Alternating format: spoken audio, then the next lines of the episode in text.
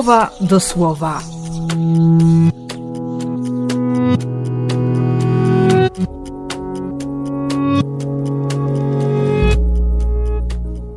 Trzynasty grudnia, wtorek.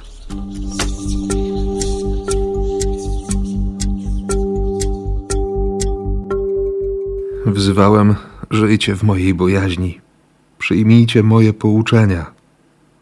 Ale miasto nie posłuchało nawoływania, nie przyjęło pouczenia, nie zaufało Panu, nie zbliżyło się do swojego Boga. Ale jest nadzieja. W owym dniu nie będziesz już się wstydzić wszystkich swoich postępków, którymi okazywałaś mi swoją bezbożność. Wtedy bowiem usunę dzieła Twojej pychy, godne pogardy. Są takie momenty bezradności, w których nie potrafię sobie poradzić. Moja siła, moje umiejętności, moje talenty, zdolności, moje doświadczenie. Nic, co moje, nie przynosi takiego efektu, którego bym się spodziewał. Ale jest nadzieja, bo, bo on będzie interweniował. I choć czasami ze wstydem wracam myślami do tego, co, co było, czym okazywałem swoją bezbożność, to wiem, że Jego przebaczenie jest, jest większe. Co więcej, Jego przebaczenie jest wieczne. I od razu przypomina się to wezwanie Jezusa: Przyjdźcie, bo jestem cichy i pokornego serca.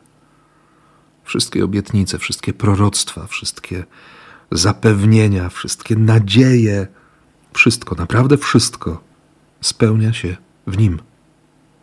Dlatego on wierzy, ciągle wierzy, że, że nie będę się tak kurczowo trzymać tego, co moje.